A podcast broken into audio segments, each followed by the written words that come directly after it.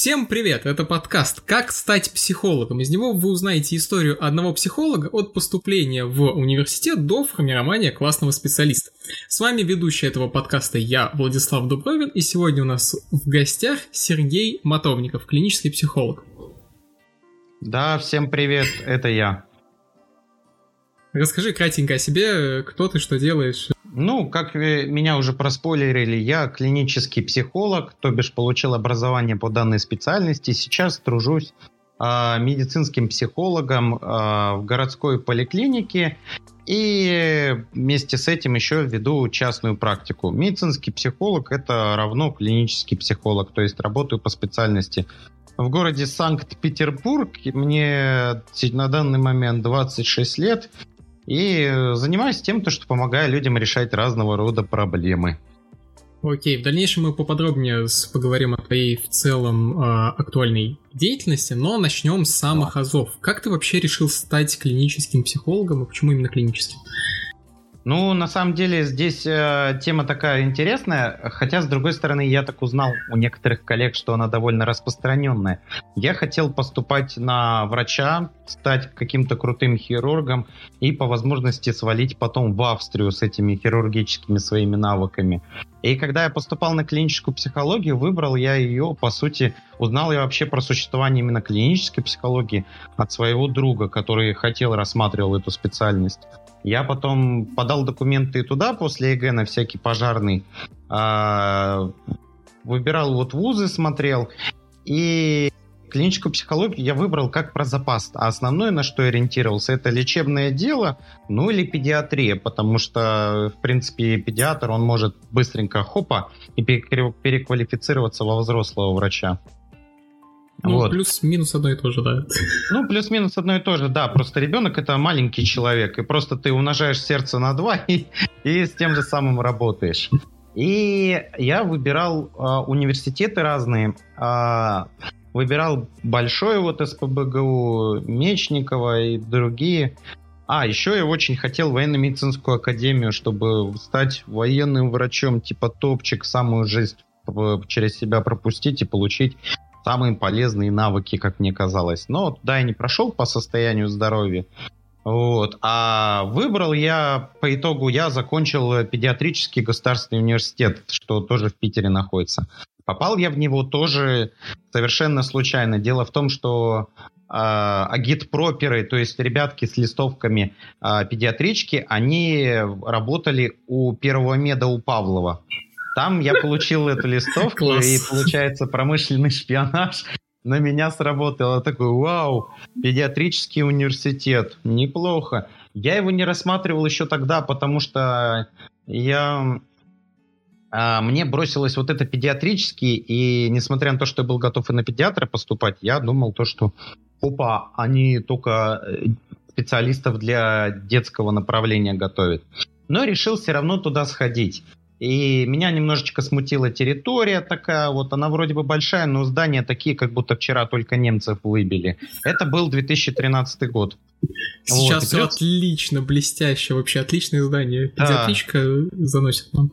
Да, спасибо всем, здоровья всем, кто приложил руку к облику педиатрички. Сейчас она выглядит получше. И кроме того, в 2013 году она получила статус университета, а до этого это была педиатрическая академия. Ну, то бишь почти путяга. Это шутка.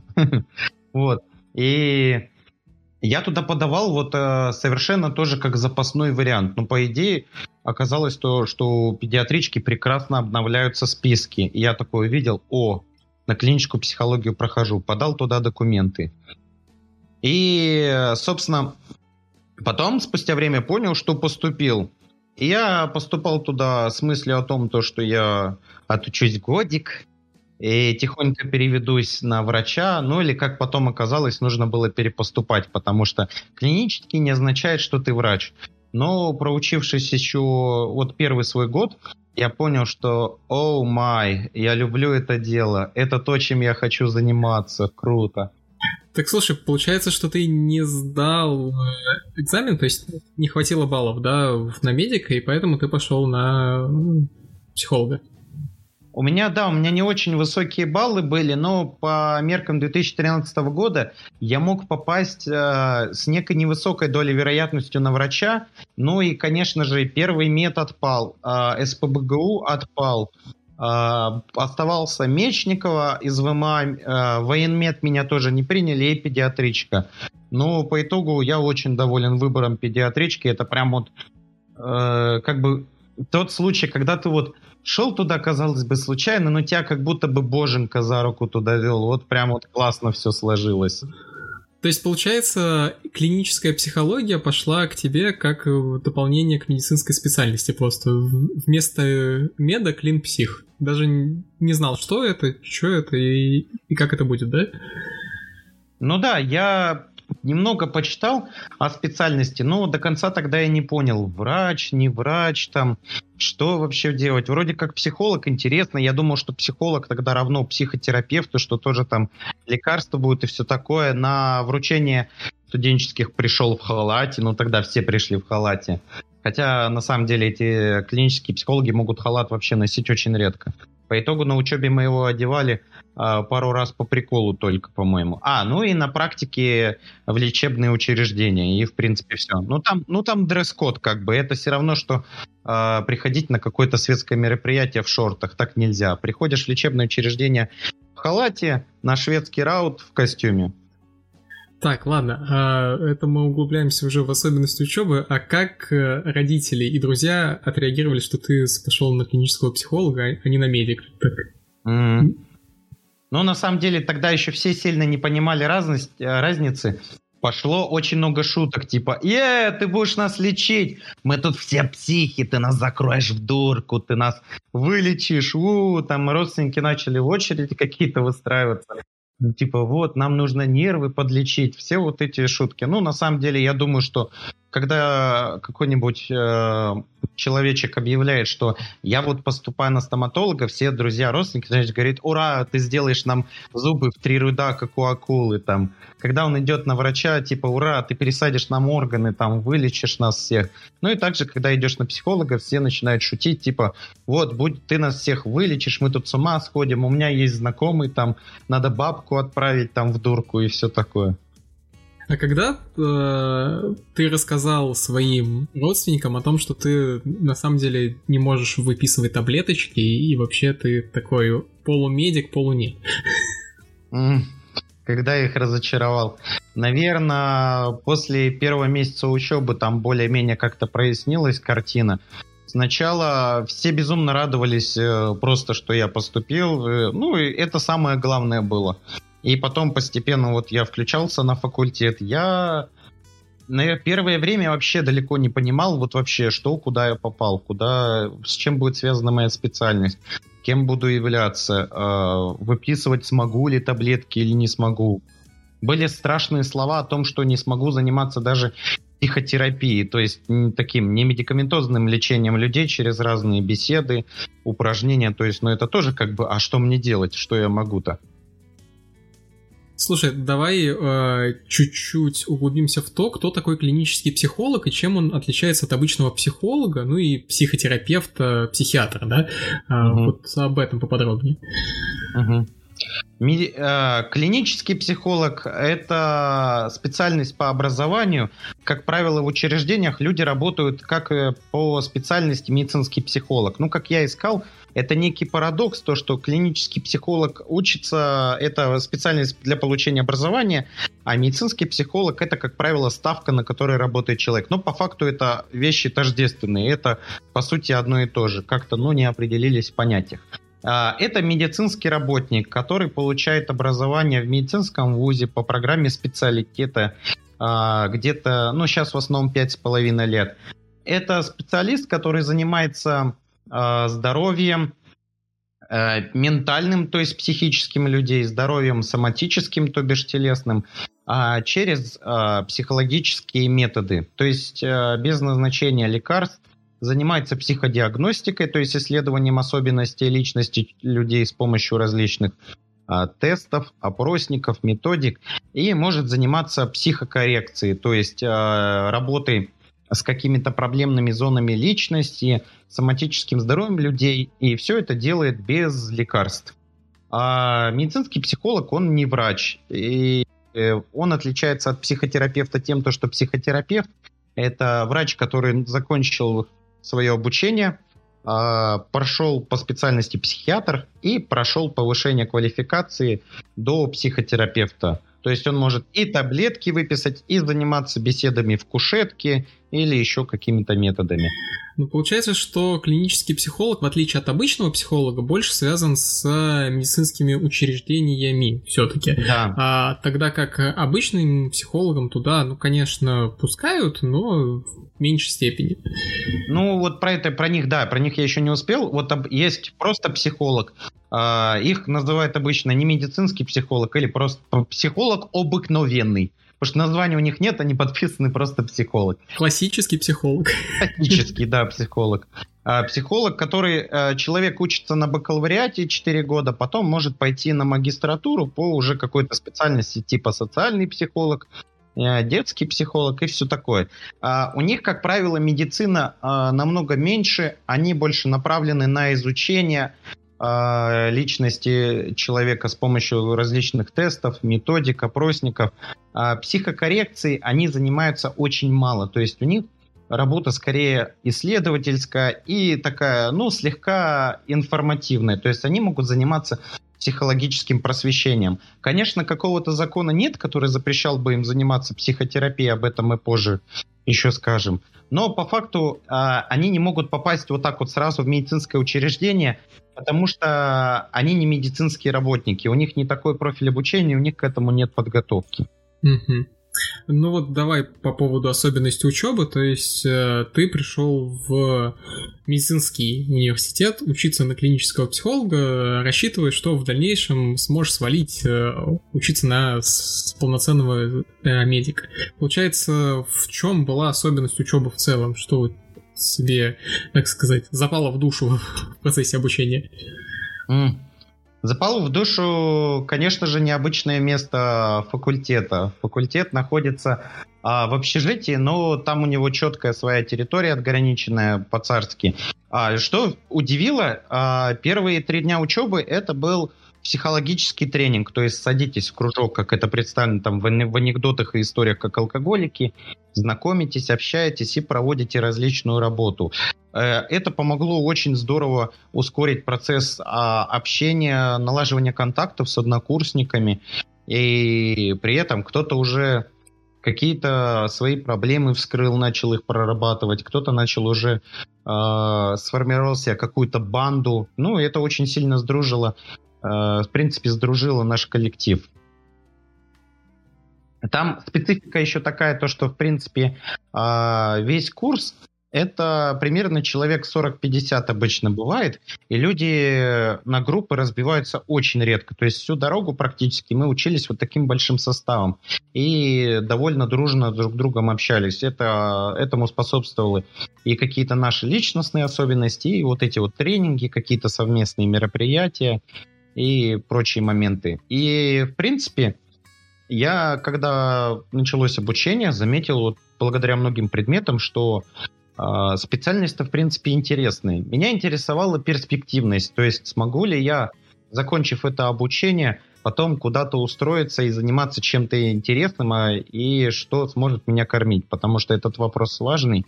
А, есть, например, такой, такая история – с факультетом инноватики. Он у нас появился где-то, ну я имею в виду в российском образовании, где-то там в году 16 может быть. Но, в общем, есть множество людей, которые закончили факультет инноватики, вышли на рынок труда, а работодатели такие.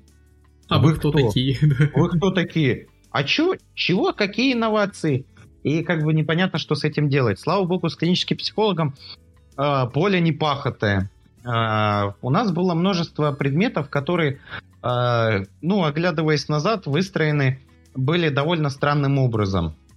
Но, тем не менее, все это постепенно тебя знакомило э, с тем, что что ты за человек, что ты за зверь такой будешь, и что специалист, клинический психолог, это довольно а, широкого спектра возможностей и специальностей. Ты можешь работать в медицинских учреждениях, а можешь в образовательных, можешь заниматься психотерапией, психокоррекцией, а, заниматься исследовательской работой, заниматься консультированием по части каких-то коммерческих проектов, то есть там продажи, бизнес, выгорание, тимбилдинг и прочие вещи. То есть клиническим психологом можно выйти и с этим дипломом можно все дороги практически открыты. То есть это именно то, что приглянулось в отличие от врачебной специальности, поэтому остался? Или что-то еще было? А, меня а, зацепило то, что мне интересно то, что здесь происходит, и я вот как-то заметил то, что в принципе, а, как это в меме, я, знаете, сам своего рода психолог. Я заметил, что мне интересно в принципе и поведение людей, и вещи, которые вот нам преподают, они в принципе такие разнообразные, интересные, и они мне хорошо укладываются в меня, усваиваются, и это намного интереснее, нежели э, заниматься какой-то работой э, более такой физической, как врач, потому что врач, он больше работает как бы с телом. У него, конечно, тоже есть воздействие на личность, на психику пациента, но не такое значительное. Я, например, понял то, что для себя я очень круто выиграл в том, то, что остался на психолога. Мне интересна именно работа а, с мышлением, со структурами различными. Вот это мне прям заходит, и я понял, что это интереснее, чем изучать э, тысячи тканей на латинских наименованиях, как врачи. Гистология – страшный сон любого врача. Заниматься какими-то химиями, ходить по всяким там э, методичкам. Мне это больше понравилось. Я от этого очень выиграл. Но медицинские же предметы все равно были, да? Да, были. У нас была э, анатомия, психофизиология, нейропсихология, были медицинские предметы, и мы их э, действительно изучали, но все равно мы на них смотрели э, с психологической точки зрения, то есть что это, как это влияет на личность человека, на его психику, ну, может быть, на его тело, но не так э, глубоко, как это делают врачи. Но все-таки, да, в этом у нас опыт есть, поэтому мы, собственно, и медицинские психологи и можем работать в медучреждениях. Раз уж э, заговорили о предметах, то какой все-таки любимый, самый интересный предмет? Mm. У меня, в принципе, нравилось э, множество предметов. Я даже скажу то, что, в принципе, я от физкультуры получал удовольствие, потому что можно до халяву покачаться а это еще и в моем общежитии было. Но больше всего мне запали в душу а, а, два предмета. Это экспериментальная психология, которую вел Худяков Андрей Иванович, и методология проблемы э, методологические проблемы психологии, которые вела Безгодова Светлана Александровна. Я их даже запомнил. А чем больше всего понравились-то предметы? Что зацепило? Э, зацепило хейт, критика и нестандартные отношения. Дело в том, то, что вот мы, они были, э, экспериментальная психология на третьем курсе, э, или нет, нет, она была на четвертом, а методологические проблемы на пятом. А до этого три курса как-то мы идем, и вроде бы нам рассказывают, нам рассказывают психологические разные теории, их очень много. Они все описывают примерно одни и те же вещи, но разным языком. Их преподаватели преподносят, ну и вот это верно, и вот это классно. Все впитывайте, впитывайте, становитесь шизофрениками, потому что у вас в голове куча разных идей. И тут начинается экспериментальная психология. Приходит преподаватель такой, это глупость, это бред, эти когнитивисты, они просто за другими подсасывают. А вот что вот Фройд со своим подсознательным, бессознательным – вот что он... А, кстати, вот еще что зацепило. А, внезапно Фрейд, который везде Фрейд, его преподаватель называет Фройд. И вопрошаю ему, а почему вы так... За, что вы так с ним обращаетесь? Он говорит, что ну правильно это Фройд с точки зрения немецкого произношения. То есть если по-английски, то получается Фрейд. А если э, произносить с немецкого, то Фройд. И, то есть чувака неправильно, по сути, постоянно называют. Вот, ну и я хочу соответствовать этому человеку, потому тоже говорю Фройд. Да. Вот, очень было интересно, потому что преподаватель подвергал критике, ну такой, он не просто это поливал как-то грязью, а он находил разумные замечания, какие-то критические моменты. Он не боялся с этим спорить. То есть до этого нам приводили, как мне это виделось, многие различные научные концепции и учения как некую такую э, догматику, как выстроенную логичную теорию, он говорит, да вы посмотрите на эту теорию, ну где она логична? Она же вон сыпется, заберешь вот это уравнение и все как бы. И что вот это вот берут и перекладывают человека, пытаются исследовать как динамическую единицу. Вот. И на методологических проблемах вот тоже преподавательница нам э, открыла секреты того, э, что все-таки делает психологию наукой. Э, то, что она все-таки исследует очень сложный объект, но старается приводить какой-то единой э, структуре, которая позволяет это описывать. И, например, если вы берете э, тест или методику, которую разрабатывали представители одного направления, то засовывать это для исследования чего-то другого, наверное, не стоит. Ну, грубо говоря, э, брать технику, которая разрабатывалась в теории, где человеческое поведение определяется научением, такими мыслительными уравнениями, и брать это для поиска бессознательного. Ну, типа, это то же самое, как, например, э, взять топор и попытаться им, как миксером, там, взбить масло. Ну, это странно. В общем, должно быть соответствие теории и того, что вы исследуете, по сути, да? Ну да, да, теории, э, инструменты и теории. И этим мы покорили вот эти вот преподаватели, то, что они очень хорошо э, подкормили критическое мышление, что научными вот этими концепциями можно спорить, их, с них можно сомневаться. И они прекрасно относились к вопросам. И более того, на самом деле, э, преподаватели сами очень умные, много вещей знают, задают нам какие-то элементарные вопросы, а мы сидим... И они при этом никто не сказал из них то, что мы там тупые, что как мы там доучились до этого курса. Они спокойно к этому относились. Не знаете? Я вам расскажу сейчас и просто объясняет, э, какой вопрос он нам задавал. То есть тут и разумное отношение было, и как раз э, вот это критическое мышление.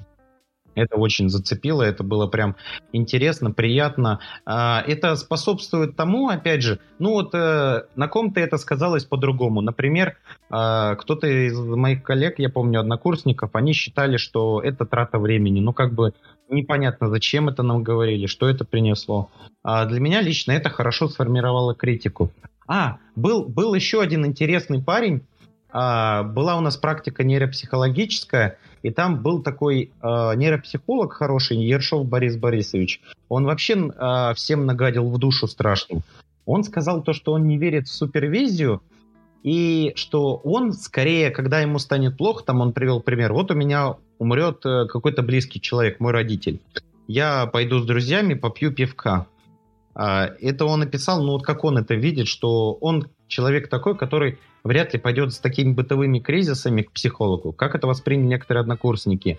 Он призывает нас бухать, он сказал, что надо бухать вместо этого. И это тоже было интересно, потому что, вау, Чувак э, нейропсихолог, работает не в последнем учреждении, э, ездит на всякие скандинавские форумы, а в скандинавских странах психология серьезно развита. И тут такой типа, я не верю в супервизию и психотерапию. Ну, странно, но с другой стороны, интересно это немножечко а, он не совсем фриковатые вещи-то говорил, просто у него какое-то научное обоснование есть. В чем-то это резкое высказывание, но это все равно полезно. Полезно сомневаться и ставить какие-то вещи под сомнение. Логично. Так, то есть в основном зацепили преподаватели, а не сами предметы, да? Ну, да, больше, да, преподав... ну, преподаватели делают предметы, потому что предметы в большинстве своем, они, их сложно любить или не любить, они в целом необходимы как-то, кроме некоторых уж совсем странных предметов, например, предмет психология здоровья, это какая-то странная вещь, особенно на пятом курсе. Ну, как бы, психология здоровья, какая тут психология? Человек хочет быть здоровым или не хочет быть здоровым? Соответственно, здоровая личность хочет здоровьем заниматься, а личность с какими-то проблемами не хочет быть здоровой. Ну, ради этого отдельное ответвление Кому-то, наверное, нужно, кому-то нет. Да. Психология здоровья вообще, насколько я знаю, это подготовка к дальнейшему, чтобы стать э, главврачом или кем-нибудь вот таким. Их э, дрючат по, по вот этой именно психологии здоровья и, uh-huh. и прочему. То есть это нормы, санпины и вот прочая такая не самые, не самые интересные вещи. А, это скорее ну, организация, это, я думаю, ты больше здесь говоришь об организации здравоохранения, есть такой а, предмет. ну это тоже, да, кстати, да, да, да. Да, да это вот э, бывает. Но тут еще сложность mm-hmm. в том, что, как правило, в бюджетных учреждениях чтобы стать заведующим каким-то там руководителем, часто могут попросить человека получить там образование дополнительное юриста или экономиста. Да, да, да. Так, хорошо. А, насколько я знаю, в целом а, в разных университетах, на разных факультетах клинической психологии есть разные специализации. Вот uh какие специализации были в педиатрическом университете и какую выбрал ты и, и почему, собственно? Угу. А, в нашем факультете были специализации две. Это семейная психо- а, психологическая помощь семье и ребенку, вроде так звучит, а еще другая – это психологическая помощь в экстремальных и чрезвычайных ситуациях. Ну, они отличались тем, то, что подразумевается, что человек, который, а, грубо говоря, мы их разделили как? Вот это психологическая помощь семье, это семейка, а экстремальные специализ... ну вот экс... помощь в экстремальных ситуациях это экстремалы. Ну, назовем их семейка экстремалы. Экстремалы, а подразумевалось, что они пойдут э, в МЧС, в различные там кризисные центры и будут работать со случаями э, людей, подвергавшихся насилию, получивших какой-то серьезный вред здоровью, вследствие какой-то серьезной травмы, чрезвычайной ситуации, военного конфликта. А, люди, которые оказались в очень сложной ситуации психологической. И соответствующие предметы были психология горя, утраты, психологическая помощь в экстремальных ситуациях, помощь лицам, пребывавших в боевых действиях и все такое с этим связано. А семейка проходили различные предметы, которые позволяют им работать а, помощь там э, семьям, то есть это семейная психология, там семейное консультирование, проблемы воспитания, развития детей, а, перинатальная психология, которая работает а, с рождением ребенка там в период от зачатия до рождения ребенка исследует моменты. Вот. И другие моменты, вот связанные, опять же, с семьями и детьми. По факту, предметов, которые вот так вот сильно разделяли и вставляли какую-то разницу, было немного. Но я выбрал экстремальную специализацию, потому что я думал э, пойти на военного психолога. То есть в смысле об армии меня не отпускали. Я решил э, пойти в военную психологию. Я плюс тогда еще э, попал на практику в военно-медицинскую академию, в которую пытался поступить, работал с психологической службой. И, собственно, ради того, чтобы в будущем работать с э, военными в качестве психолога, поэтому выбрал э, экстремальную специализацию. В других университетах это делится, по-моему, ну, примерно так же, но там есть свои особенности. Есть еще, по-моему, отдельно у них там, э, у кого-то я слышал, то ли у первого меда, там какая-то еще э, психология по-моему, патопсихология, это уже связанная с помощью лицам с психическими расстройствами, нарушениями какими-то личности. А, это, на самом деле, еще что отличает наш вуз, у нас очень много было практики, которая направлена вообще на разные сферы. Это и консультирование бытовое, то есть в моментах вот житейских, как именно психолог, психотерапевт работает. Это работа в клиниках, в больницах психиатрических, в больницах соматических обыкновенных в детских садах очень много практики разной, со взрослыми, с детьми, разве что со зверушками не было. По-моему, не было. Зоопсихология. Зоо... Нет, зоопсихология нет. Зачем зоопсихология, когда вокруг тебя твои однокурсники? Вот. И, в принципе, а, это наша, э, это особенность нашего факультета, потому что я точно знаю, что а, в первом меде в Павлово там заточено все строго под медицинские учреждения. То есть они занимаются больше психиатрией и нейропсихологией. То есть они готовят прям таких матерых психологов э, в психиатрические больницы и какие-то реабилитационные центры. Первый мед вроде как, ой, э, большой университет СПБГУ, они вроде как тоже имеют большую клиническую направленность, ну и чуть-чуть консультирование, но больше всего практики, насколько я слышал, у нас было в педиатричке. Хорошо. На самом деле в некоторых э, университетах еще выделяется как специализация нейропсихология, но это мы уже а, дальнейшее, вот, наверное, обсудим. Да. А, вот. Хорошо. Но вот учился, решил все-таки стать э, кризисным психологом, да? Угу. А, и ГОСы и диплом. Перейдем вот к этому вопросу. Что Ой. с ними было? Как сложно? Или просто было их сдавать? В чем сложности представляли они себя? Угу. А, ну, если взять еще до ГОСов, например, сессию, то будучи еще школьником, а, ребята из университетов описывали это как нечто страшное. Ну, про сессию ходят анекдоты, мифы, какие-то сказки, а, там ужасы. И то, что главное это пережить сессию, и ты справился. Я тогда представлял сессию еще до того, как с ней столкнулся, что это действительно какая-то жесть. А потом со временем я понял, что да, в принципе, мероприятие может быть и сложное, но все зависит от преподавателя, который у тебя принимает. Но в целом тебе заранее дают список вопросов, которые у тебя будут э, практически один в один. И как бы ты их просто учишь и сдаешь. То есть ничего такого военного. Плюс, посмотрев э, то, что э, там на старшие курсы, которые, где очень разные люди, есть люди, которые, ну, прям совсем слабо учатся или вообще не готовятся, и берут, сдают и как-то попадают на следующий курс. То есть, ну, а если ты занимаешься, готовишься, то наверняка ты с этим справишься. То же самое у меня было и с ГОСами. То есть э, я не слышал прям таких историй, чтобы человек вышел на ГОСах, прям э, забыл вообще все, ничего не рассказал, был расстрелян, изнасилован и выгнан с позором. То есть так или иначе ГОСы сдают все. И, в принципе, да, там, ну, большой спектр вопросов, к ним можно также подготовиться и сдать. Просто проблема в том, то, что их много, но если заранее к этому готовиться, с этим можно справиться.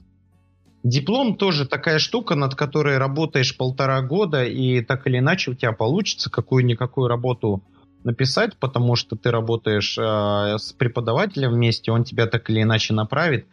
Проблема просто в том, что э, лично моя, что к концу последнего курса я устал учиться. Я очень устал. Я понял, что ну вот это хождение по парам меня достало, какие-то бесполезные, как мне казалось, занятия, вот эти вот ГОСы. Я, в принципе, отношусь странно к оценкам в сессии. То есть как можно поставить человеку тройку, четверку, там что-то. То есть вот профессиональные учреждения готовят специалистов. Ну и человек выучил нейропсихологию на троечку. Что это означает? Это как? Типа он выходит и...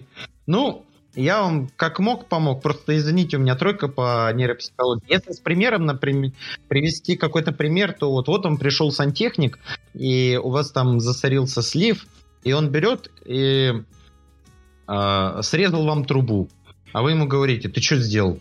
Он такой, ну как бы у меня по э, тройка была по чистке труб, поэтому тут уже, извините, куда деваться. То бишь, ну это странно. И то бишь по ГОСам. И я знал то, что ну я их как-нибудь сдам, и сдавал вообще не в полную силу, сдавал лишь бы освободиться.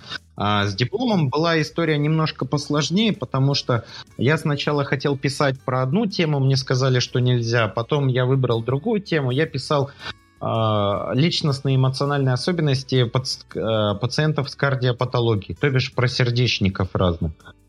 Моя тема за все время подготовки и написания диплома подверглась большой куче разных трансформаций. Очень много всего было. А, мою тему переиначивали, пере там делали, перекручивали, и все это было, да, да. Я уже в конце концов, я просто вот не узнавал свою работу дипломную, я уже, блин, я, я не про это вообще хотел писать. И я его тоже защитил уже и со спокойным сердцем пошел дальше. Просто тут еще так получилось, то что я э, на последнем курсе работал в военно-медицинской академии, даже на э, да, на последних двух курсах работал в военно-медицинской академии психологом-лаборантом и как бы пробивал почву там. И меня уже не особо пугал как-то вопрос трудоустройства. А потом со временем я ушел вообще в другую сферу, так как э, я немножко понял то, что мне военная тематика и сфера вообще не очень интересна, что она достаточно сурова, и поэтому я в другое вообще место попал. А, ну это уже, наверное, другая следующая тема будет. Но так, в принципе, да, тогда вот диплом а, ГОСы — это все реалистично, с этим может справиться каждый, с этим справляется множество студентов со слезами, с кровью, с соплями, а, с улыбкой на лице. И в разных случаях. Ну, с этим можно справиться, это никакая не военная штука, по крайней мере, на сегодняшний день. Хорошо. А, вот как раз, да, немножко забежал вперед по поводу работы в процессе учебы. Перед этим буквально несколько советов для студентов.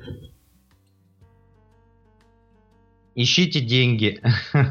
Нет, основной на самом деле а, вот как, э, что важно, мне кажется, это помнить то, что студенческие годы, они, в принципе, ну, в таком а, в обывательской среде э, вспоминаются всегда как самые такие лихие, веселые, потому что ты уже не школьник, ты взрослый, сам можешь за себя отвечать, покупать себе запрещенные какие-то препараты для взрослых, типа там того же алкоголя и сигареты. Ну и плюс люди начинают многие жить отдельно.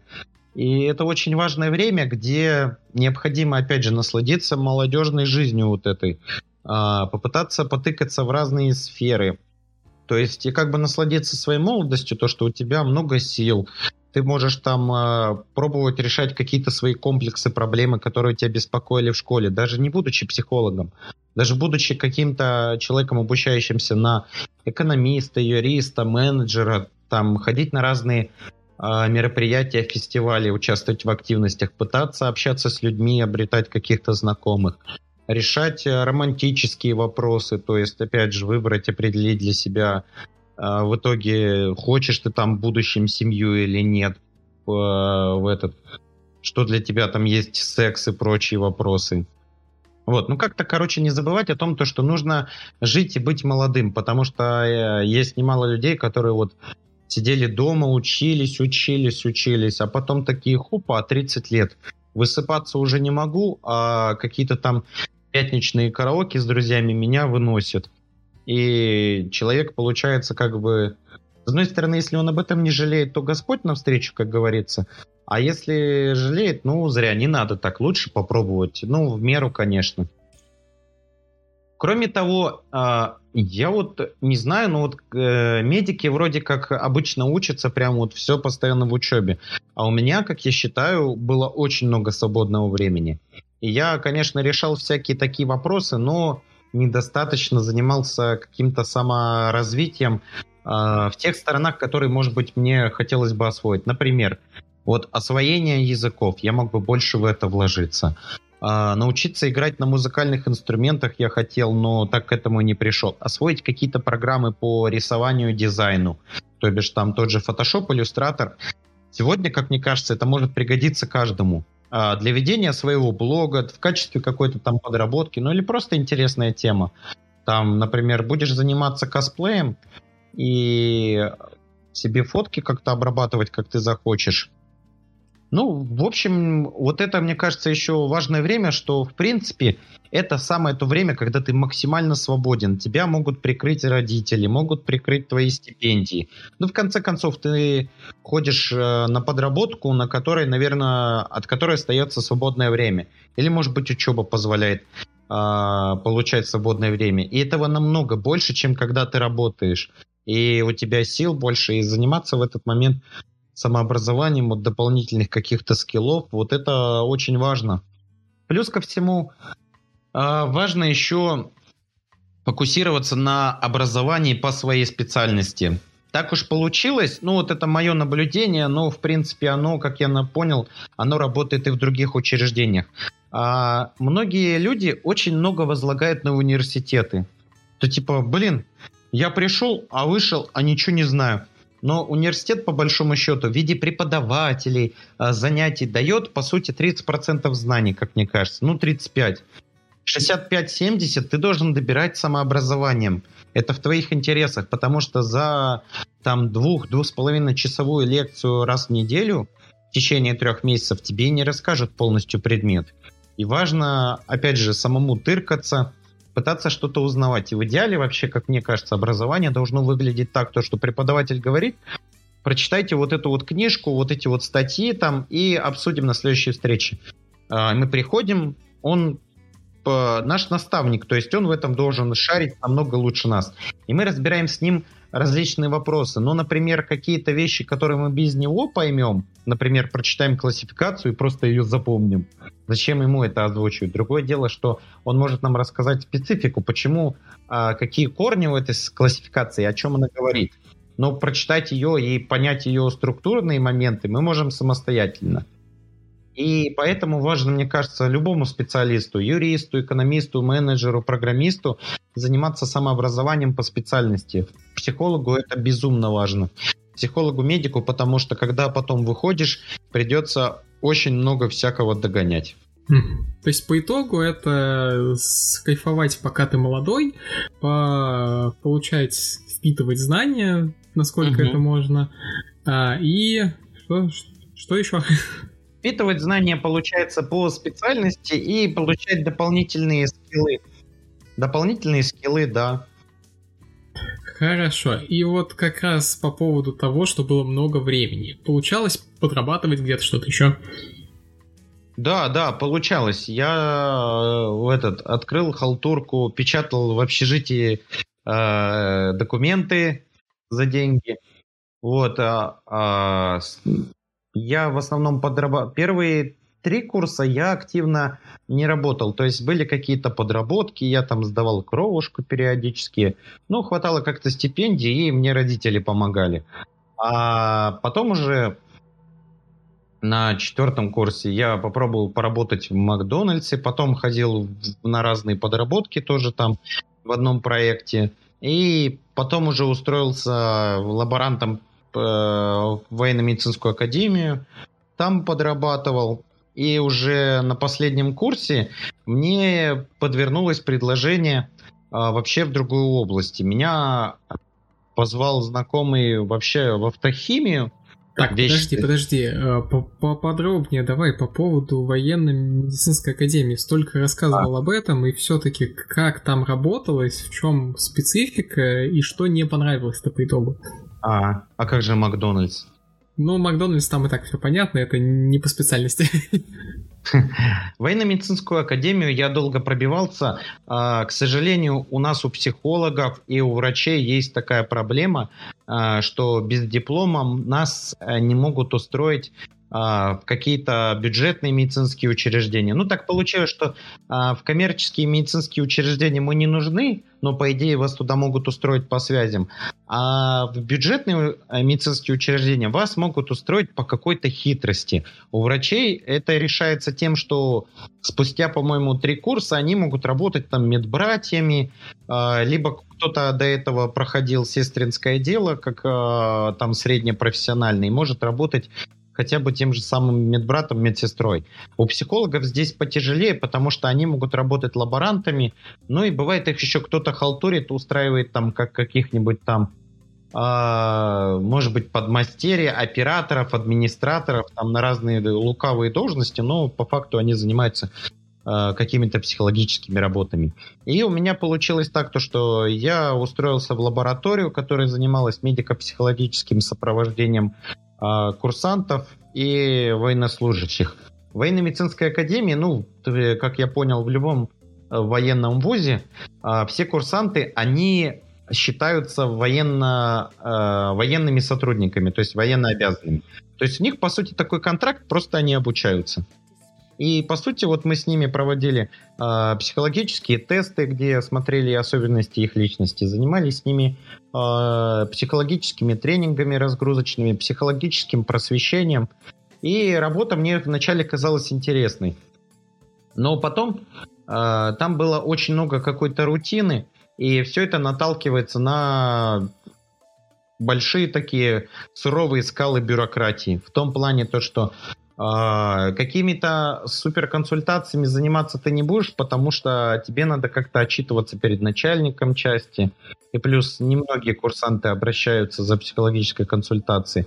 Собрать их на какие-то а, занятия, психологические тесты тяжело, и по сути желательно проводить а, как, такие мероприятия днем, а их собирают там, например, в 7 часов вечера, они вот такими глазами сидят, а у них пачка тестов, которые можно убить человека. И опять же, зачем такая пачка тестов и зачем э, приводить их так, так поздно? Ну, вот тут такие особенности. Ну, Плюс... Ну, у них есть свободное время вечером только, все, больше некогда. Ну да, да, проблема в этом, то что э, это как-то не адаптирует под... Э, короче, вроде бы психологическая служба есть, в ней какая-то надобность есть, но все равно они делают это без уважения. Они не понимают ценности этой службы. Плюс есть реально бесполезная работа. Есть, как, есть у них дежурство, а, когда, по сути, рядовой специалист, то есть психолог, лаборант, старший, младший научный сотрудник, сидит за постом а, дежурного входа и тыкает на кнопочки тем, кто приходит. Хотя, по идее, на это можно нанять тех же самых курсантов или какую-то службу охраны частную, но этим почему-то занимаются сотрудники лабораторий, которые могли бы заниматься чем-то другим полезным. Например, Плюс, наукой. Например, наукой, да, кстати, было бы неплохо все-таки в научной лаборатории заниматься наукой или психологической работой. А плюс такая специфика, то что если там э, речь уже э, вести о деньгах, то выгодно идти под погоны, то есть военным специалистам, потому что гражданские специалисты на службе у армейцев получают довольно невысокие зарплаты. Там в районе, может быть, 30 тысяч рублей, что-то такое. А и когда я работал, там висело такое письмо к Шойгу. Э, ну, кратко суть содержания была, у нас мало денег, помогите нам. И подпись «Гражданские специалисты э, военно-медицинской академии». Понятно. И вот после этого... Да. Да, я увидел эту надпись и такой, боже, я не могу здесь работать. Нет, ну как бы группа факторов. То, что э, структура довольно иерархичная, суровая. Э, работать как таковое с контингентом не особо получится. Какие-то там психокоррекции, психологическую работу производить. Ну, и рост э, довольно сомнительный. И все такое сложное. В общем, я понял, что такая суровая структура мне не подходит, не интересно. И в этом ты разочаровался в, в целом в силовых структурах? Ну, нет, не прям именно в силовых, а в психологической службе в силовых структурах. То есть, ну, мне это мало стало интересно. Взаимодействовать с силовиками я понял, что мне не очень хочется. Уж слишком они суровые люди. Так, хорошо, где ты работал после этого? А после этого меня позвали а, по знакомству в автохимическую компанию. Для меня это было абсолютно новое, потому что машины я видел только на вот таком расстоянии. Я никогда не ковырялся в них, не смотрел, но э, человека привлекло то, что я интересовался бизнесом, коммерцией, и иногда у меня работает голова. Я пошел туда, занимался там э, сертификация, сертификацией по документам, то есть изучал специфики работы этикетками химической продукции, какие-то еще там вещи, занимался потом э, таможенными всякими приколами, а потом попал в продажи. Но здесь уже психология заиграла, то есть я разрабатывал коммерческие предложения, составлял э, какие-то завлекательные письма, выстраивал общение с клиентами, э, делал еще а, звон, ну вот а, собирал информацию психологическую для этого. А, сотрудниками проводили тренинги по звонкам. У нас там немного было коллег-сотрудников, но мы с ними делали это несколько раз для того, чтобы там наладить. Там просто все работники довольно давно работают, но как таковое не совсем корректно умеют общаться с потребителями, так как это сегодня принято и тогда было принято на рынке. То есть представиться, э, делать так, чтобы человек звонил и хотел услышать не условно тебя, как там сережку, а именно, чтобы ему было с компанией приятно. Для этого должно быть ровное общение от всех сотрудников. Вот, ну, как, например, звонишь э, ты в какой-нибудь там Ростелеком или МТС, и там ты не запомнишь, кто тебе, с кем ты там, они представляют, там Ольга специалист, Ольга специалист, Марина специалист, Алексей. Они все общаются от лица компании, и необходимо, чтобы было так же. Вот, и я занимался там продажами, вот кусочком вот этой психологии. Потихоньку я начал понимать то, что мне это не интересно, что мое сердце лежит в психологии, что я хочу заниматься психологией родной любименькой я соскучился по ней, грезил и начал заниматься частными консультациями потихоньку. Так и получается, сколько ты работал вот в этой в автохимии? То есть после, пер... Э, после окончания университета сразу или через некоторое время после устроился или еще до окончания? Ну, устроился, получается, еще до окончания, то бишь на, в конце пятого курса. Э, это, опять же, совпало удачно с тем, что э, мне надо было со временем съезжать из общежития, и конец пятого курса это был последний срок, как я мог там находиться. Общежитие стоит э, на проживание, ну, грубо говоря, 3000 рублей в месяц. Снимать квартиру стоит э, 20 тысяч рублей в месяц. Как говорится, почувствуйте разницу. А с военной медицинской академией я расстаюсь. И как бы, э, ну, я понимаю, что туда не хожу. И здесь уже задерживаться мне не стоит. Искать какое-то другое учреждение. Я вроде бы планировал, собирался, но тут подвернулось вот это автохимическое предложение. Я сконцентрировался на, на нем. Плюс ко всему, я тогда настолько устал от учебы, что мне это предложение понравилось даже с точки зрения профилактики э, студенческого выгорания профессионального, потому что это новая область, это новая специальность, и я плюс ко всему мог через этот опыт получить новые скиллы, потому что, как бы, ну, жизнь круглая, и очень часто люди не работают по специальности, и важно иметь еще какой-то навык и образование. А тут не надо снова 5 лет или 4 учиться, а надо поработать сразу, у тебя будут готовые навыки. Это было очень классное, полезное предложение, но, опять же, я понял через вот это, через эту работу, что я хочу в психологию. И вот. сколько ты там работал?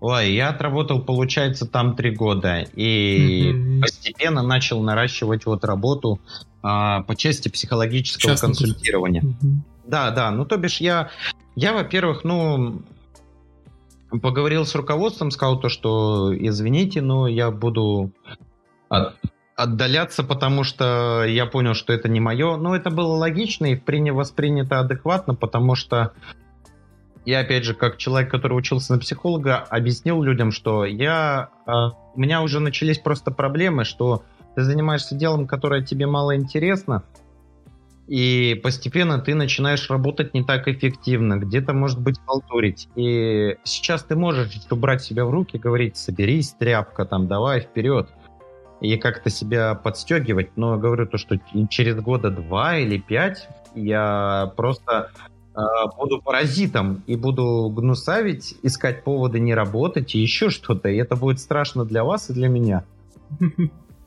Зато вот. честно. Зато честно, да. Ну, и это было разумно, и в некоторых компаниях э, с этим работают, потому что есть психологи, которые отслеживают и стараются сотрудников как бы так чистить, профилактически помогать им справляться с профессиональным выгоранием, а где-то работают по принципу жизненный цикл сотрудника. И если сотрудник уже подходит к эмоциональному выгоранию, то надо быстрее его выкинуть на улицу. То есть ты сказал, что будешь вот постепенно отдаляться от э, этой работы и потихоньку начал наращивать э, индивидуальное консультирование. Как ты это делал все-таки? Искал просто по знакомым или сайт какие-то, еще что-то? Угу. Я, э, ну, естественно, да, сначала я немножечко подтянул теорию, основные моменты почитал. А, начал сначала по знакомым, там говорю то, что вот я решил заняться снова психологией, там давайте вот э, поработаю, если у вас кому-то нужна помощь, там разослал знакомым, там родственникам. И каких-то там было пара, предложений, вот мы с ними там буквально одну встречу провели. Потом я публиковал себя на Авито, э, на Юле. Я с ними работал по своей специальности, как раз химической, а потом решил э, этим же заняться а, с психологической точки зрения. Пришло пара клиентов оттуда, мы с ними пообщались. Тогда это было все как-то неловко, неумело, э, все было вот так-сяк, но потом постепенно к этому все шло лучше. Я завел э, страничку, вот, э, проект свой психологический по душам ВКонтакте. В Инстаграме его начал расширять, и постепенно э, начали обращаться люди. Там э, один клиент, два, потом их три уже. И мы с ними работаем, я практикуюсь, постепенно возвращаюсь в психологическую игру. И параллельно с этим я искал работу по специальности. И вот попал а, в поликлинику, в которой сейчас вот работаю на Дыбенко. То бишь, ну вот и так я пришел к тому, то, что я занимаюсь а, работой медицинским психологом в городской поликлинике и частной практикой. А что делает медицинский психолог в городской поликлинике? Расскажи.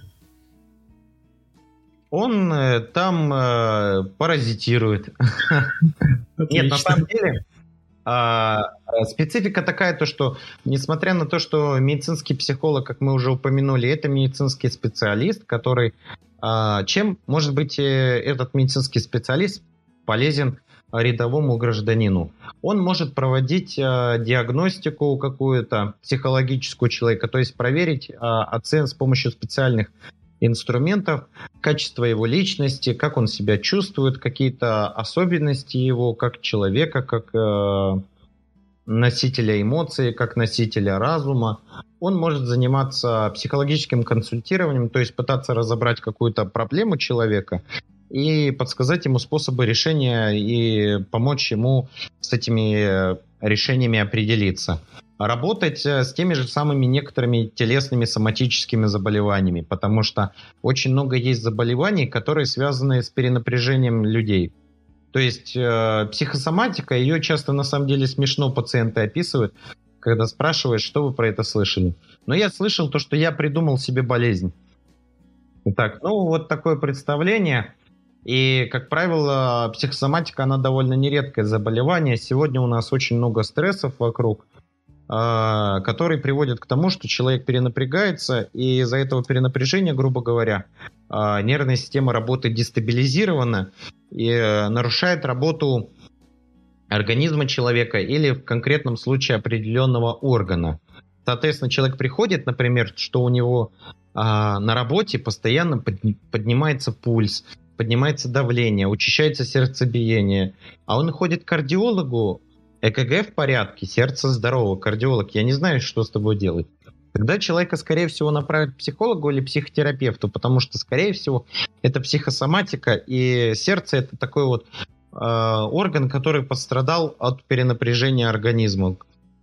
Вот так вот кратко. И, по идее, желательно, чтобы каждый психолог, э, психолог был в каждой поликлинике, потому что это районные учреждения, где обращаются люди по очень разному спектру заболеваний, и в том числе мог получить там. А, обычно их э, работу, по идее, должны выполнять а, психоневрологические диспансеры, ПНД. А ПНД, на самом деле, как я, ну, опять же, я как психолог э, вижу жизнь немножко по-другому. Мне как психологу понятно, что такое психоневрологический диспансер. А люди, которые не соприкасаются с психологией, э, серьезно, у меня есть много пациентов, которым я говорю, э, рекомендую, обратитесь в ПНД. А они такие, а что, а это такое? А ПНД это, по сути, э, поликлиника, психологическая или психиатрическая поликлиника. То есть там работают неврологи, психологи, психиатры психотерапевты. Там человек может получить помощь по своим каким-то психическим э, и в том числе и телесным проблемам, если они уходят корнями в психику. И таким образом, э, ну, так как там работа бывает перегружена, ПНД немного, психологи не успевают заниматься там психокоррекцией работы. А некоторые учреждения создают, э, ну, берут себе психологов. И вот э, в моей поликлинике 87-й на Дыбенко психолог занимается как раз вот работой с пациентами над психосоматикой, каким-то консультированием, связанным э, с их проблемами кризисными. Ну, так или иначе, все упирается в разрешение болезни какой-то. И кроме того, там я еще отвечаю за э, такое психологическое просвещение для пациентов э, Э, с артериальным повышенным давлением, ну, гипертонии, и еще школой помощи по отказу от курения. Это так называемые школы здоровья, то есть это структурные подразделения в поликлинике, которые занимаются э, профилактикой, то бишь информированием людей о возможных проблемах, в частности вот для пациентов, у которых гипертония, то бишь повышенное давление, или для людей, которые страдают от курения, от зависимости табака, и как-то помогает им психолог э, с этим правится. То есть получается, что в поликлинике и консультации, и плюс информирование персонала с точки зрения школы здоровья, да? Нет, нет, информирование пациентов. То есть работа ведется с пациентами, собирается там какая-то небольшая группа, может быть, в индивидуальном формате пациентов, которые страдают э, заболеванием каким-то или вот зависимостью от курения, и ведется с ними а, работа профилактическая, то есть информирование о влиянии на здоровье, на психику, и ведется просвещение, что с этим можно сделать, как, э, какие человек может предпринять действия, чтобы поддерживать свое состояние более-менее стабильно. А, и также, да, работа с персоналом, то есть это профилактика эмоционального выгорания среди сотрудников. Это индивидуальные тоже э, беседы с врачами и медицинским персоналом и проведение тренингов психологических, которые также направлены на то, чтобы помогать врачам справляться с симптомами выгорания, потому что эта штука очень распространенная среди разных специальностей, но чаще всего э, профессиональное выгорание встречается у людей, которые работают с теми же людьми. А врачи э, такому подвержены очень сильно, потому что они сталкиваются э, с агрессией каких-то пациентов, э, с кучей страданий, потому что люди разные, люди болеют тяжело, болеют легко. Э, надо постоянно находиться в общении, быть внимательным, концентрировать свое внимание на том, что рассказывает пациент, э, вычленять из этого какие-то детали, анализировать эту информацию. Плюс ко всему, еще очень большой спектр э, работы, то, что заполнение карт э, электронных, заполнение печатных, ну и плюс еще большой объем работы. То есть пациенты каждый день, у тебя на них там условно 15 или 10 минут, и надо вот всем уделить внимание, со всеми все успеть. В среднем э, какой работы больше? Консультирование, ведение групп здоровья или консультирование медицинского персонала? А в основном это консультирование пациентов и э, школы здоровья. Работа с персоналом, она производится реже, и там проще, потому что персонал, он относительно постоянен, и все-таки ограниченный контингент. А собираться с ними можно там раз в месяц или даже реже. А пациенты, они бесконечны, их очень много, они приписываются, появляются, и в основном работа с ними идет. И получается, вот все эти пациенты, которые приходят на консультацию в поликлинику, они идут по ОМС, да, то есть деньги отдельно не платят. Да, да, ну есть э, поликлиники, в которых э, психолог это как коммерческая частная услуга. А в нашем случае, вот в этой поликлинике, там получить консультацию психолога можно по полису ОМС, то бишь, как это называется, бесплатно. Хотя, по сути, это а, ну, вы платите налоги на этот полис, и он просто из страховой оплачивается. Ну, по факту, да, вы за это конкретно ничего не платите. И вот раз уж мы пришли к деньгам, вопрос в стиле Дудя. Сколько ты зарабатываешь в поликлинике? Ну, на, на хлебушек, вон, на клетчатый костюм хватает. Я скажу в диапазоне, что, в принципе, а, медицинский психолог может зарабатывать в поликлинике а, в районе 50 тысяч, может быть даже 60. А в психиатрических учреждениях эта цифра выходит где-то даже к 80.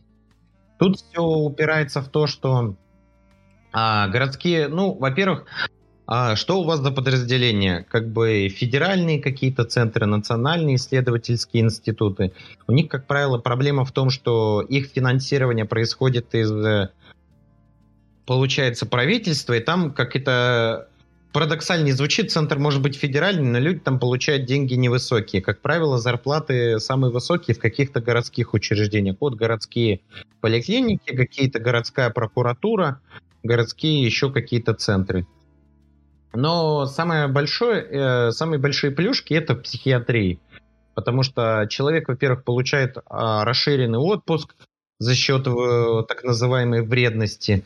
То есть он работает с очень сложным контингентом, где постоянно э, переживания, угроза жизни идет, э, переработки, какие-то еще сложности, и там он получает дополнительное довольствование за это, надбавку за вредность, и отпуск у него больше.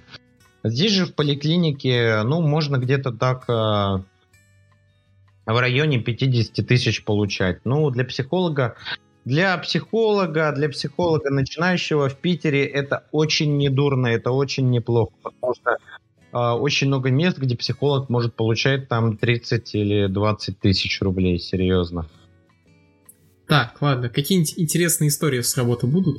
Или Да разные. Вот, кстати, сама по себе работа в поликлинике очень интересная, потому что ее обычно описывают, ну, по крайней мере, в университете описывали как а, какая-то скука, приходят с одним и тем же, какая-то гадость. Ну, сейчас есть такое, то, что очень много каких-то повторяющихся случаев. А, то, что сейчас люди приходят часто после ковида, из-за того, что они жили до того, как подхватили эту инфекцию довольно-таки напряженно и жестко. У них как раз э, ресурс организма был на пределе, они были довольно-таки изнемождены, нагружены, а тут еще вот эта зараза взяла и последние их ресурсы забрала. И у людей начинают проявляться различные симптомы, там схожие с паническими атаками, ну или сами панические атаки. Э, даже доходит до тревожного расстройства. Это приступы какие-то тревоги, нарушение дыхания, учащение сердцебиения, нарушение работы ритма сердечно-сосудистой системы. Там человек теряет ориентацию, не может нормально выходить на работу или даже просто находиться дома. И работа психолога, ну, много таких случаев, но приходят очень разным. Ты только пытаешься как-то понять, как работать с этим случаем, а, работаешь вот с тревогой, приходят с расстройством пищевого поведения, приходят э, с какой-то психиатрией, приходят с разными вещами, там еще приходят, например, с рассеянным склерозом, приходят с болезнью Бехтерева, когда твоя собственная иммунная система поедает соединительную ткань организма, там сухожилия, суставы различные. И это прям богатый такой вот спектр, чтобы набрать очень разные какие-то знания, методы, техники опробовать. То есть там много чему можно научиться. Ну, и, а интересные такие истории с работы, это то, как, например, я понял, что не одними лекарствами сыт, псих, э, сыт психолог. А, как уже раньше говорил, психолог лишен такой радости, чтобы взять человеку и выписать лекарство. То, чем может например, психиатр или врач-психотерапевт. И, по сути, психиатр или психотерапевт с паническими атаками, с какими-то тревогами часто работает лекарствами. То бишь, выпей колеса, молодой человек, и будешь счастлив. Но часто бывает такое, что люди принимают лекарства, да, месяц они себя чувствуют комфортно, потому что они... Э, курс работает, нервная система стабильна, все хорошо. Курс лекарств заканчивается. О, тревога, привет! И она и снова возвращается заболевание, потому что причина была не проблеме именно в нервной системе. Как я вот понял, опять же, ну и как в принципе устроено лекарство. А, лекарство это некий, можно сказать так, а, допинг или топливо. Лекарства работают на нервную систему, то есть либо а, увеличивают ее активность, что делают антидепрессанты, например, увеличивают по работоспособность нейромедиаторов, их активность повышает, или какие-нибудь депрессанты или седативные, которые понижают активность нервной системы. Как бы это все хорошо, и в некоторых вещах это очень даже нужно. Например, та же самая депрессия или какие-то психотические состояния, ну как бы уговаривай, не уговаривай, э, работай, не работай с депрессивным больным, он просто не имеет каких-то сил работы с этим. И здесь, опять же, он пропивает лекарственную терапию, но параллельно с ним нужна вот эта как раз психологическая работа. И здесь, по сути, уже психолог будет намного полезен как раз всем людям с паническими атаками, с тревогой, потому что он а, помогает увидеть источник этих проблем, как-то с ним справиться и освоить методы саморегуляции, то есть как человек сможет себе в будущем помогать. А именно работать с а, нервным напряжением, с его выпуском, а, с его какими-то проблемами. Вот. Ну, раз уж я позанудничал, то сейчас э, история, как происходит смешно э, с лекарствами. Вообще люди относятся у нас э, к лекарствам очень халатно. То есть есть люди, которые такие, ну, мне вот врач прописал э, атаракс успокоительное, чтобы я его пропил. Ну, я его взяла и запила пивом, потому что, ну, чтобы точно сработало. А мешать психоактивные вещества с алкоголем это очень опасно, потому что алкоголь нарушает работу нормальную этого вещества, и можно э, э, в лучшем случае словить такую серьезную галлюцинацию, такой прям приход, что вас приземлит надолго, а в худшем случае словить, наверное, сильное отравление или клиническую смерть.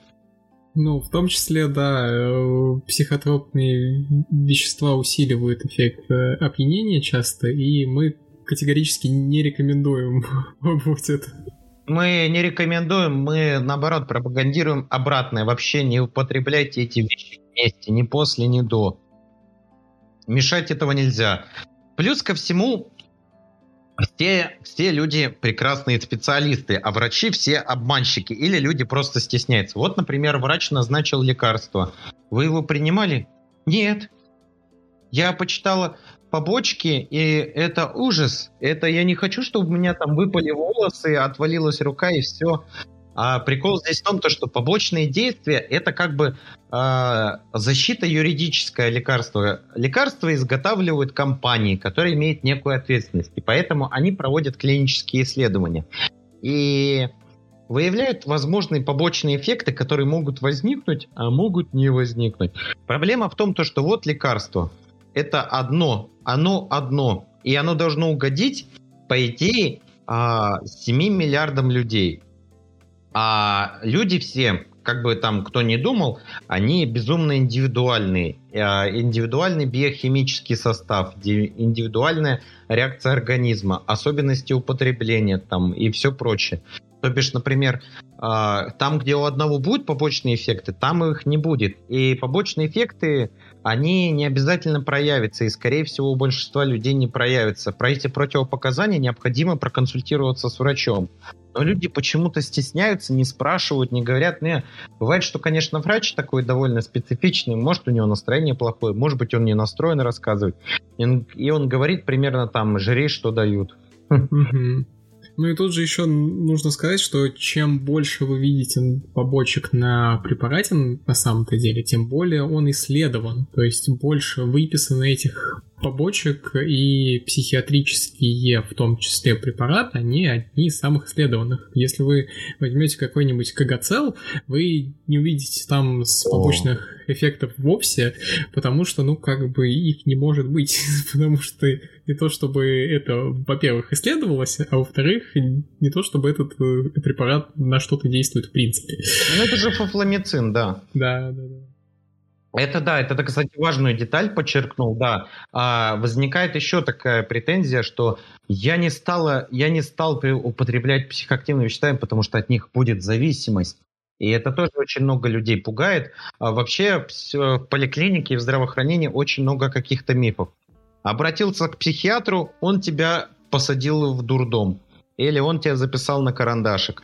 Так не происходит. Психиатр, э, вся госпитализация, пребывание в учреждении, она происходит добровольно. Госпитализация принудительная, то есть когда вас закроют в психиатрической лечебнице, производится только с решения суда. И, скорее всего, ну, у вас очень какое-то серьезное заболевание.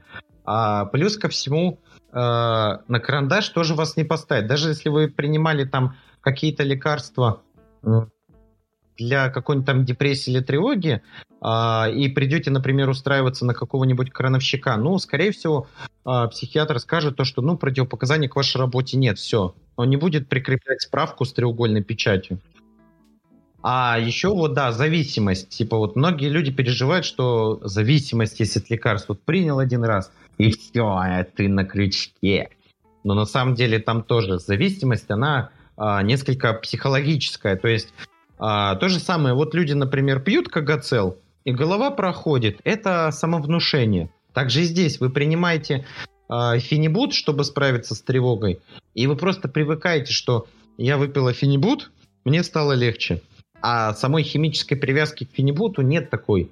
То есть нужно прям очень долго сидеть, э, чтобы прям э, собственная толерантность организма сошла на нет, и организм уже сам не может вырабатывать нейромедиаторы, как-то стабилизировать работу нервной системы. Но это надо прям годами сидеть на лекарстве и очень-очень сильно прям вот целое такое это блюдо из лекарств употреблять просто. Такого, конечно же, не происходит. Да, лекарства это вообще, да, очень их боятся, про поводу них не спрашивают, говорят, запивают всякими запрещенными веществами, между собой могут перемешивать еще, и это прям жуть. Вот такие у нас интересные истории с работы были только что. В итоге да, поговорили про это, препараты. Это еще не все. Или у нас уже надо завершать потихонечку? Да давай, давай, чего. Да, ну вот я рассказал веселые истории, теперь хочу позанудничать.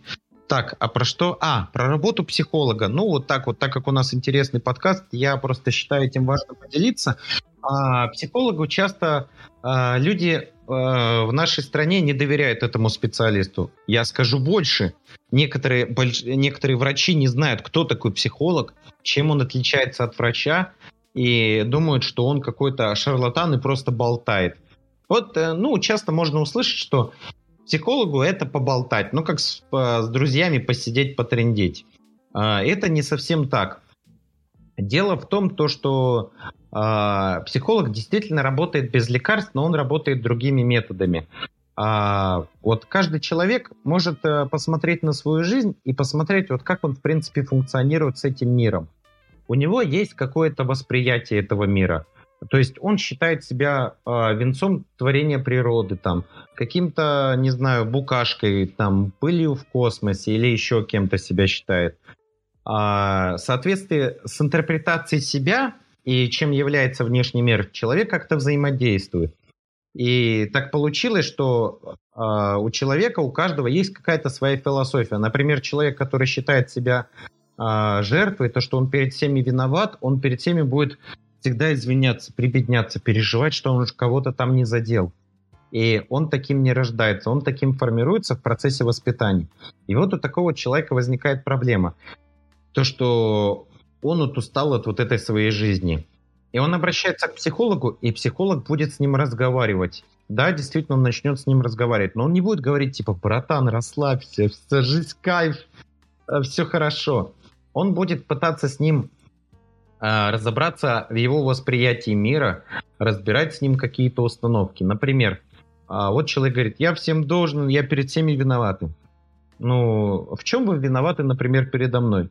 Ну, я же отнимаю ваше время, но я же специалист, э, вы обращаетесь ко мне по записи через страховой полис, у вас есть право получить эту услугу. Ну, в принципе, да, звучит логично. И все это происходит через диалог, через разговор.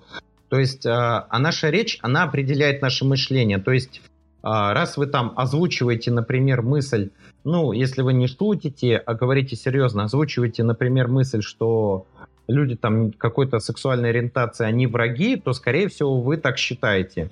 Значит, а раз вы так считаете, значит, вы думаете. Это мышление, которое определяет ваши действия и деятельность, ваше существование в мире.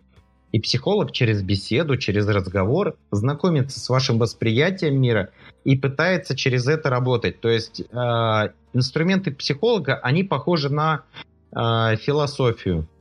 То есть вы с человеком исследуете его место в мире, его место в окружающей среде, как он к самому себе относится в конце концов, и пытаетесь как-то с этим работать через беседу, через упражнения, через какие-то еще техники. А техники подразумевают работу как раз а, с вот этими разными элементами психики человека, мышления, воображения. То есть там, например, когда человека вводят какой-то транс, он работает с воображением, представляет себя в каком-то прекрасном милом месте. Ну, то бишь, вот так работает психолог. Или, как, например, э, с детьми, очень часто вот э, обычно мужчины негодуют с этого, когда рождается ребенок маленький, там годик э, и меньше, с ним возится очень много мама, с ним надо играть. А люди взрослые воспринимают эту игру как развлечение. Ну, взрослые люди обычно играют с целью развлечения. Там в игрушки погамать там или какие-то настолки, и это веселуха. А проблема в том, то, что ребенок, он не может читать книжки, не может читать, анализировать какие-то литературы, монографии. И его механизм развития обучения – это игра. Он берет, щупает какой-то шершавый кубик, он таким образом работает со своими тактильными ощущениями, а, формирует свое воображение. То есть, во-первых, он понимает, как я беру этот кубик, что могут мои пальцы, а, что представляет из себя этот объект. Этот объект фиксируется в воображении, и в будущем ребенок может это принять. То есть, а, например, вот если со взрослыми психолог часто работает через беседу, то детский психолог работает через игру. Через сказ, какие-то еще приколы. И люди могут это воспринимать как а, какую-то э, фигушку, а это на самом деле серьезный инструмент работы. Вот. Вот, я про это хотел сказать. Да, по поводу работы психолога абсолютно верное замечание, да. И это важно было поговорить, чтобы понять, что все-таки делает психолог для самых юных слушателей, которые, в общем-то, все это время не понимали, что здесь происходит. И кто такой психолог. Что за фокусники здесь собрались? Да, да, да, болтологи профессиональные. Так вот, ладно, давай все-таки немножко закругляться, и последняя наша часть это как раз советы начинающим психологам, которые вот буквально заканчивают там бакалавриат или специалитет, и вот что им дальше делать. Ну, или как жить дальше? Да. А, ну, во-первых, будучи еще когда студентами, а, я бы порекомендовал а, этим студентам поступить а, следующим образом. Они развиваются вот, будут работать, возможно, в каком-то направлении, и пускай они попробуют, а, было, будет им самим полезно попробовать пойти на практику в какое-то потенциальное место работы. То есть, во-первых, когда вы будете, они будут практиковаться, а, они, по сути, не будут полную ответственность какую-то нести за свой результат. За ними будет закреплен куратор, них не будет так спрашивать, плюс не полный рабочий день. Но есть возможность познакомиться с потенциальным местом работы и сферой работы, и сферой деятельности, которая интересна. Плюс ко всему, они прощупают почву, и когда выйдут из университета, а устроиться начинающему психологу тяжело, как и другому специалисту, потому что вспомните известный цикл, что Uh, у меня нет оп- опыта работы, и я не могу из-за этого устроиться. Ну, я не устроился, поэтому у меня нет опыта работы. И то бишь э, вы решите вот эту проблему. Даже если вы потом разочаруетесь в этом месте, устанете от него, у вас будет какое-то место работы, которое даст вам стаж и возможность выбрать дальнейшее направление. А, пробовать себя а, в какой-то частной деятельности или, может быть, какой-то а, психологической, просвещенческой. То есть публиковаться, может быть, создавать свои группы в контактах, Инстаграм. А, да, психологов, с одной стороны, много разных есть, но а, хочется верить, что вы будете адекватным специалистом, потому что психолог это прежде всего ученый это не маг и не волшебник, который обладает каким-то сакральным знанием, и там единственный будет вот так вот всем помогать, и он только знает, как правильно. А вы ученый, который занимается просвещением людей, помогает им познакомиться с психологией, понять, что с их проблемами можно справиться, а, распространять эти знания. И тем самым вы и людей каких-то потенциальных к себе, людей, клиентов расположите, и заодно будете заниматься полезной работой и что-то о психологии узнаете. То есть, э, ну, еще, еще, еще, ну, можно попробовать поработать с какими-нибудь наставниками. То есть, э, если у вас есть преподаватель, который консультирует или занимается какой-то похожей деятельностью, которая вам в перспективе интересна, то попробуйте с ним как-то связаться, чтобы он э, дал вам какие-то мастер-классы или взял к себе, например, помощником. Вы ему, например, будете помогать там работать с документами, э, может быть, его блог вести, а он вам обогатит вас знаниями и клиентуры познакомит. Ну, вот как-то так. Наверное, такие советы бы я дал. Хорошо, спасибо большое. Последнее какое-нибудь завершающее слово будет? А, психология – это очень важная наука. Мне кажется, за ней очень большое будущее. Она может решить очень много а, проблем, потому что а, по сути дела, предмет психологии — это люди, и люди, которые взаимодействуют постоянно с окружающей действительностью и друг с другом. И, соответственно, развитие этой науки и внедрение ее, оно помогает решить очень много вопросов. А, воспитание продуктивное будущего поколения, а, сокращение работы с разными конфликтами между этими там, детишками, школьниками, взрослыми людьми, помощь людям в самоопределении, чтобы они могли справиться с жизненными кризисами и не болтались, как известная субстанция в проруби. Помощь в сложных жизненных ситуациях, опять же, медицинская помощь, то бишь я надеюсь, что психология будет дальше развиваться, потому что за ней огромное будущее. Вот. Ава. Ава, слава психологии. Слава психологии, да. А, итак, э, с нами был клинический психолог э, Мотовников Сергей. Подписывайтесь на его проект по душам, который вы можете найти ВКонтакте и где еще? В Инстаграме, в Яндекс.Дзене, возможно, появится в Ютубе со временем. Отлично. На всех площадках, в общем, возможных ищите. Если да, найдете, то подписывайтесь. подписывайтесь. Да, а, подкаст наш выходит на всех платформах, в дальнейшем будут другие классные психологи, так что тоже не пропустите эти выпуски. Если же у вас есть какие-то комментарии, обязательно оставляйте, пишите, что вы думаете на тему того, что мы тут наболтали. И если у вас есть желание попасть в этот подкаст, то также пишите на почту и оставляйте свои заявочки. Может быть, именно с вами мы поболтаем в следующий раз.